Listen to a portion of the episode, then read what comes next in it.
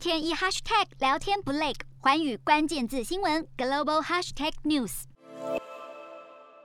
让冲浪客们欢呼！印尼终于开放国际航班，不过持观光签证的旅客只能由巴厘岛跟廖内群岛国际机场入境，希望能为观光业带来生机。至于持拍片、探亲跟学生签证者，入境隔离天数缩减为五天，并且需要在入境前十四天完成新冠疫苗接种，并且认可多达十二种疫苗。随着全球疫苗覆盖率逐渐提高，各国都在探索重开国门策略。泰国以沙盒计划开放部分岛。岛屿重振观光，七月先后开放普吉岛跟苏梅岛等地来试验。来自中低风险国家旅客登机前十四天完整接种疫苗，就能免隔离入境。十月份进一步对全球旅客开放，而十一月起沙盒计划也将扩及泰国本岛、曼谷跟清迈等地。已经公布四十六个低风险国家，但台湾不在名单中。新加坡八月底已经有八成人口完整接种疫苗，策略转而采取与病毒共存，尽管。确诊人数跟病末人数都有所提升，但新加坡政府持续放宽入境限制。九月与德国跟汶莱试行疫苗接种者旅游通道，十月中扩大到英美共十一个国家。只要搭机前跟抵达后核酸检测阴性，就能入境旅游，并且将所有国家跟地区分为四类风险程度，程度最低的采单边开放，包括来自台湾、中国大陆跟香港的旅客，没有接种疫苗也能入境，只要在机场采检结果阴。阴性就可以自由活动，而邻近的马来西亚已经有七成人口打完第二剂，疫苗覆盖率高。当局宣布缩短原定十四天的入境隔离期，已经完整接种疫苗者为七天，否则十天。日本一点二亿人口中完成两剂疫苗接种者突破六成。十月开始，除了如期完全解除国内各地的紧急状态，也松绑边境限制，完整接种疫苗者的隔离天数由十四天缩短为十天，从高峰。风险国家入境者也不必先在指定设施隔离三天，只要是日本政府认定的国家跟地区，海外发行的接种证明也有效。不过，日本目前只认可 BNT、莫德纳跟 AZ 等三款疫苗。美国累计确诊人数跟死亡人数双双高居全球第一。九月底开始，确诊人数下降，三点三亿人口当中，已经完整接种的成人占比高达百分之六十八点九。重开国门的对象已经不再限制特定国家，